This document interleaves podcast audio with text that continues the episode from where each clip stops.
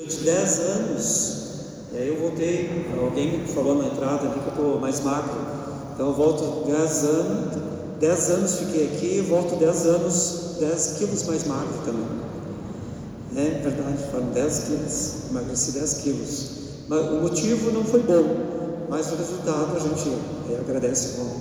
É, mas enfim, passei por algumas situações bem difíceis desse início deste ano, janeiro e fevereiro de modo especial, depois é, a gente entra num processo que não termina, né? a gente entra numa situação difícil, complicada, e aí quando se vê está num processo de ansiedade, de depressão, e aí a coisa vai, vai tomando conta da gente, a gente não, não é mais capaz de, de segurar todas as pontas. Então, por isso que a gente chega a essa situação. Mas, enfim, as coisas estão se encaminhando e a gente vem, né, se alegra de novo com a, retomada das coisas. No dia de Pentecostes, exatamente no dia de Pentecostes, dia em que a igreja celebra a vinda do Espírito Santo sobre todo o mundo, é, eu recebi um presente, este presente. Este presente aqui eu ganhei. E eu me lembro de que algum tempo atrás, talvez em dezembro, não me lembro exatamente a época, eu vim aqui fazer uma visita ao Padre Jacques e passando aqui na sala, estava sobre a mesa. E eu disse para ele: Eu quero comprar esse livro. E ele disse: Muito bom. Comecei a ler. Muito bom. Ele insistiu. Tá, depois então eu vou, vou adquirir. Mas eu tinha outras, outros na fila, acabei não comprando. Mas então a providência levou das minhas mãos no dia de Pentecostes. E aí o Padre Jacques disse que o tema do livro, o tema da, da setena, seria justamente os temas do livro. Então, me ajudaram bastante. Então, é, naqueles aqueles tempos que estive aqui, a gente lembra, né, foi responsável, eu fui responsável durante acho que uns três anos pelo apostolado da oração na Arquidiocese de Porto Alegre. Acho que foram três anos, três, quatro anos, não sei exatamente. E aí, dessa forma, eu acabei tendo que conhecer um pouco mais, estudar mais sobre o coração de Jesus.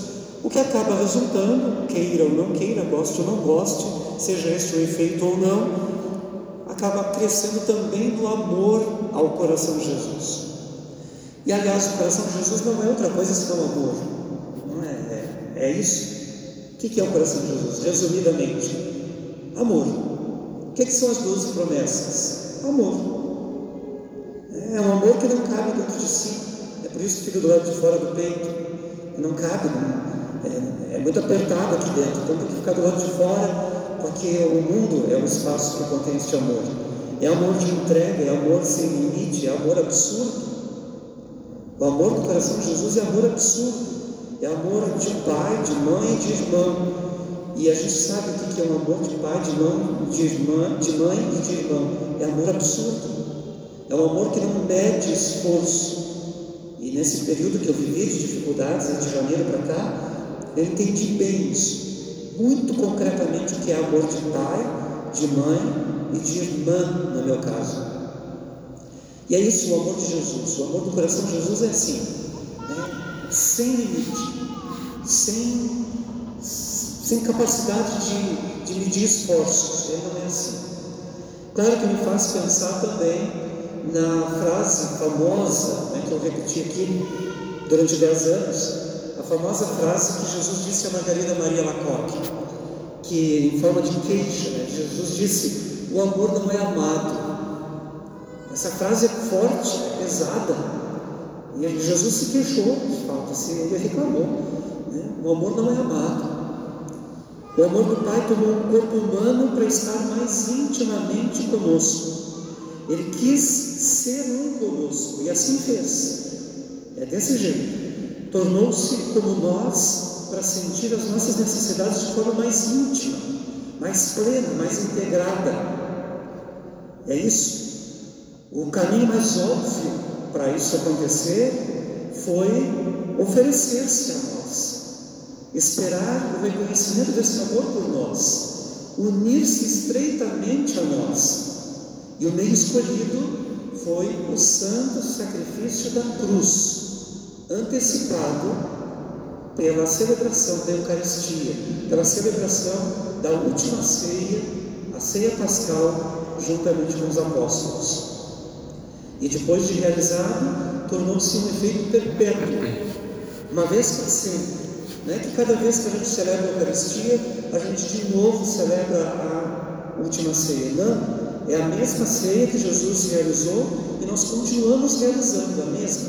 Não é que para e continua, para e continua, para e começa, para e começa. Não. É o mesmo que começou e não terminou nunca mais. Veja que, que magnífico isso. O sacrifício da cruz que começou uma vez e continuou para sempre. O venerável Fulton Sheen é um, um grande santo da igreja, ainda não definidamente marcado como santo, ele, escreveu um livro parecido até assim, né, formato, a edição última, parecido com este, e que o título é O Sacerdote Não Se Pertence, que é um primor de texto. E em dado momento ele fala que a relação do ser humano, ele fala sobre a relação do ser humano com o alimento.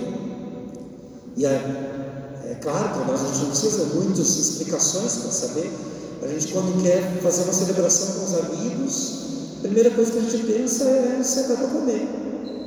É, a amizade está ali marcada desse jeito. Ah, vamos nos encontrar, tá bom? a gente vai se encontrar na pizzaria, a gente vai se encontrar na casa do pastel, aí, não sei aonde. A gente vai comer alguma coisa. Vamos sentar ao redor da mesa, olhar uns nos olhos dos outros e comer. Nossa relação de amizade está marcada de alguma forma através do alimento. E ao falar nisso, ele diz que o autor do livro, né, Fontonchinho, diz que o Senhor obteve para se fazer um conosco, ele, ele obteve de uma mulher os primeiros elementos do seu próprio corpo humano. E dessa forma, ele também, Jesus, tomou da natureza o pão e o vinho elementos da terra, trabalho humano, como a gente diz, quando prepara as oferendas sobre o altar, para fazer a Eucaristia. O pão e o vinho representam a humanidade inteira. E no santo sacrifício, o sacerdote implora benefícios para toda a humanidade, considerando que as dores da humanidade também são as suas dores, também são as dores do sacerdote. As pobrezas da humanidade também são as pobrezas do sacerdote. O sacerdote não é mais, não, ele, ele é tão miserável e tão pobre quanto o povo a quem ele sofre, é, a quem ele serve. É isso. É uma integração completa. O cansaço das almas, o cansaço do povo, é também o cansaço do Padre. Então, diante do altar, ali, todas as missas é isso, é, não está apenas a minha dor de Padre Laene, está não só, estão não só os meus problemas do Padre Laene, não só a minha cruz do Padre Laene, ou do Padre Jacques, que é o Padre, o pároco aqui, mas estão as dores de todos que estão aqui participando, e até daqueles que não querem vir, daqueles que não querem saber disso, daqueles que rejeitam, também estão aí. Coisa magnífica que é a Eucaristia, que coisa magnífica que é o santo sacrifício da cruz e da Eucaristia. Na igreja primitiva, lá nos primeiros cristãos, o pão e vinho eram trazidos pelo povo que vinha participar da missa. E parte disso era oferecida sobre o altar, na hora daquela missa, para realizar o sacrifício da Eucaristia. Né? Parte daquilo que era trazido. Hoje, claro, ninguém trouxe pão e vinho ou alguém trouxe pão e vinho para mim ensinar. Ninguém trouxe. Mas nós todos participamos deste pão e deste vinho que vai estar sobre o altar através das nossas ofertas, aquilo que a gente oferece na missa também.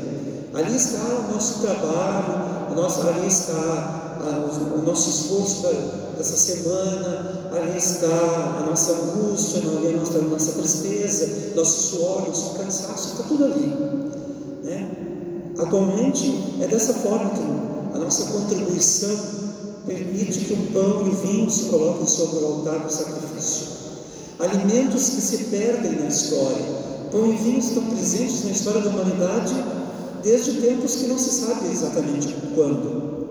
E como diz um antigo canto, eu não me lembro mais da melodia, talvez lá o povo do, do canto saiba, mas tem um canto que tem uma frase que diz assim: o pão que alimenta o nosso corpo e o vinho que alegra a nossa alma. Olha que sinais interessantes. E pense, pensemos um pouco, antes de estarem sobre o altar, o pão e o vinho é, participam de um ciclo, ciclo enorme, para poder estar aqui. Pensemos um pouco sobre isso. A gente, é, de repente, olha ou sobre o altar, ou sobre a nossa mesa, a gente pensa só no pão e no vinho. Mas pensemos no que aconteceu antes, para que este pão e este vinho estivessem ali sobre o altar, ou o alimento, qualquer tipo de alimento que esteja sobre a nossa mesa. A preparação da terra, o cuidado dos lavradores, os cuidados no campo para que a planta cresça de tal modo que possa produzir os frutos, depois a colheita por muitas mãos, ou dirigindo os equipamentos, as máquinas, seja como for, caminhões que vão transportar este alimento, este, esse, esse trigo, ou a uva, o que quer que seja, os moinhos, o comércio, as finanças, os processos de compra e venda, o processamento deste grão e desta uva, a produção das garrafas, os lagares onde, lá nas vinícolas, a uva vai ser moída para ser transformada em suco depois transformada em vinho. Química, tempo, espaço, milênios de habilidades acumuladas pela humanidade para transformar o grão em farinha e a farinha em pão, a uva em suco e o suco em vinho. Olha que lindo isso! Que lindo isso! Então, no ofertório não está apenas pão, não está apenas vinho, está no espaço pequenininho de uma patena, de um cálice, a humanidade inteira, o trabalho de uma humanidade inteira, o trabalho de quem trabalha no escritório e que, mesmo que não tenha nenhuma relação com o alimento, lá no fim da cadeia tem sim, porque é o seu trabalho que, mesmo que pareça que não tem nada a ver com isso, que está fazendo produzir o alimento que chega na nossa mesa. O alimento que vai depois entrar no nosso corpo e depois vai se transformar na nossa pele, que vai compor nosso cabelo, os nossos olhos, todo o nosso organismo, fisicamente. É porque tudo isso vai se transformar em nós mesmos. E é isso que este escritor, Tom Shin, ele diz né, que o, o alimento se transforma em nós e nós nos transformamos no alimento que nós consumimos. Me lembro de aqui, aqui nessa paróquia mesmo, uma vez, uma catequese, eu perguntei para umas, umas crianças, não me lembro que época que foi, mas eu me lembro desse evento acontecido aqui. Perguntei para uma menina, é, foi uma menina, é, quando nasceu, que tamanho era? E ela disse assim, desse tamanho. É, talvez não seja desse tamanho, talvez um pouquinho mais, né? Mas ela fez bem assim, pequenininho, desse tamanho. Diz, como é que chegou a ser desse tamanho que está hoje? E ela disse assim, é, pelo pão que eu como, pelo feijão que eu como, pela carne que eu como. Perfeita, a resposta da menina foi perfeita. É isso. É como é que os nossos ossos crescem? Por causa do alimento que a gente come. Simples assim. E quando a gente recebe, por causa disso, eu fiz essa pergunta na catequese, quando a gente recebe a Eucaristia, ali, a gente leva a boca, depois vai para o nosso estômago, e no nosso estômago a natureza se encarrega de transferir isso para o organismo inteiro. Depois, o próprio Senhor, presente na Eucaristia, vai estar no nosso cabelo, na nossa pele, nos nossos olhos, depois, de uma maneira mais completa, assim, mais ampla, dizendo, vai estar também no nosso olhar, no nosso sorriso, nas nossas palavras, no jeito como nós tratamos as pessoas, no, na intensidade das palavras que nós dizemos, no nosso pensamento. Olha que grande isso. O Senhor quer vir até nós. Por isso se faz alimento, porque é o jeito mais íntimo que Ele encontrou de se tornar um de nós. Nosso Senhor e Mestre, consciente disso, se fez alimento pela Eucaristia. Não lhe bastou ensinar as coisas do reino, é pouco. É, seu desejo é permanecer conosco, é permanecer em nós. Sabendo que nós precisamos do pão, alimento, ele disse: Eu sou o pão da vida. Sabendo que nós temos sede e dependemos de água para a manutenção da nossa vida de modo saudável, ele disse: Se alguém tem sede, venha a mim e beba. Quer estar conosco e se põe disponível. Não é difícil de encontrar o Senhor, é fácil de encontrar o Senhor. Ele se põe disponível. E apesar de tão pequenininho que a hóstia, a hóstia consagrada, o Senhor está totalmente presente ali.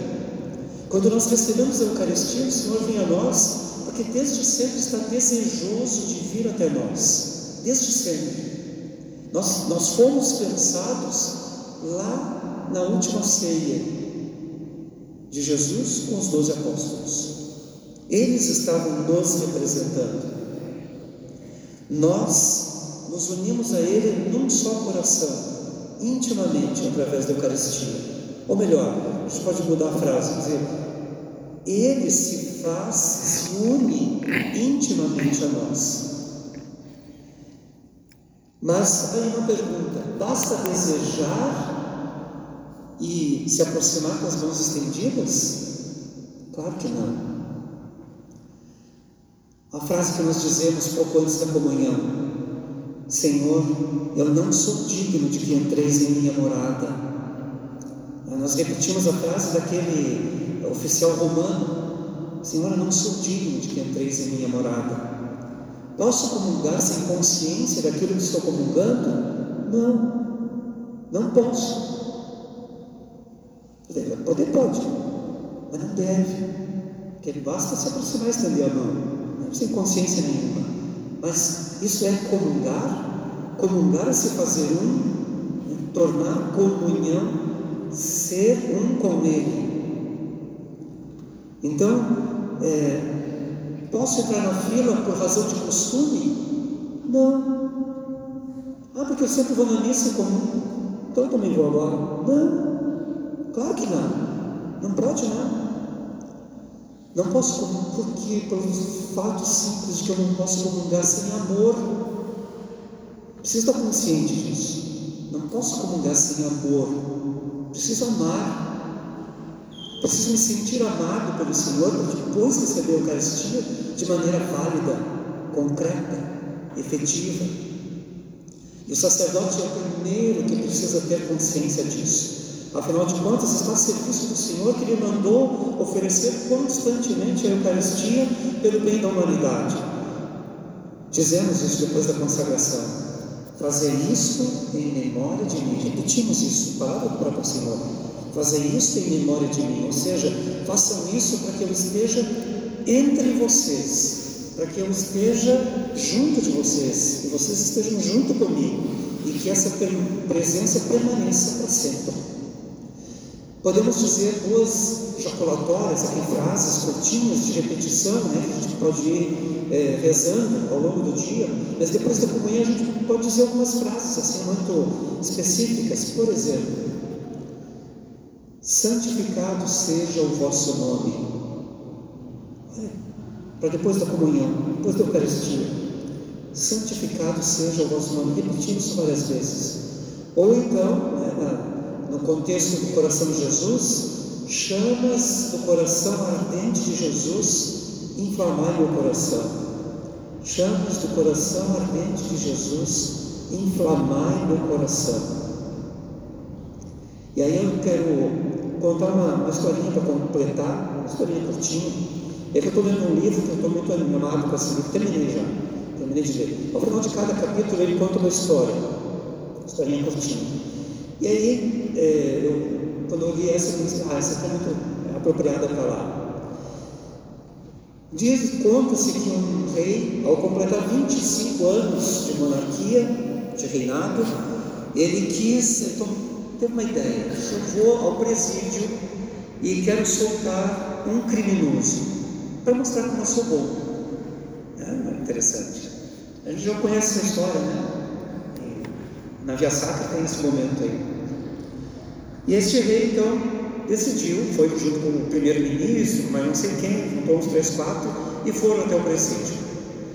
E quando os presos souberam que este fato ia acontecer, porque ia soltar um, dos presos, começaram a pensar né, que história iam contar para o rei, para tentar convencer que ele deveria ser o escolhido daquele ano. E aí o primeiro disse o seguinte: Majestade, eu sou inocente. Um inimigo me acusou falsamente e por isso eu estou aqui. Aí o segundo disse, é, com lágrimas nos olhos, assim, mão colocada no peito, olhos apertadinhos, ele disse: Me confundiram com um ladrão. Jamais roubei alguém. O terceiro disse: eu, O juiz me julgou injustamente. Eu jamais fiz uma coisa dessas. Eu, não, eu, eu sou completamente inocente.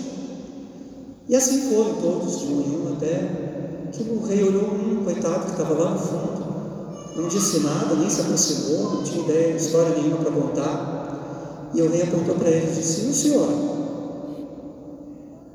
Não vai dizer nada? Ele disse: Mas, majestade, eu fui preso porque matei um homem. E o senhor é um assassino? Ele disse: Agora sou. Mas eu, no momento de raiva, não consegui me conter. E acabei matando um homem. E agora sou um assassino.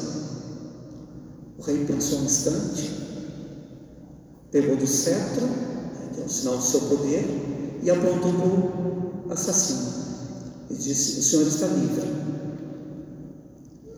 E o primeiro-ministro já puxou logo o rei com um canto e disse: Como assim? Todos os outros não parecem mais merecedores do, do seu, da sua benevolência? E o rei disse para o primeiro-ministro: Lembra quando eu saí da sala e eu disse que eu ia soltar um criminoso? Os outros todos se disseram inocentes.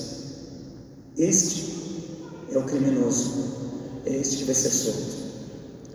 Porque o coração de Jesus é para nós amor dado de um rei para pecadores, não para justos e inocentes. Por isso que nós, quando fazemos adoração, fazemos adoração pedindo perdão dos nossos pecados e dos pecados do mundo inteiro. Nós não somos é, inocentes, nós somos pecadores. E é porque somos pecadores e reconhecemos isso que nós recebemos o perdão, não porque somos inocentes. Amém.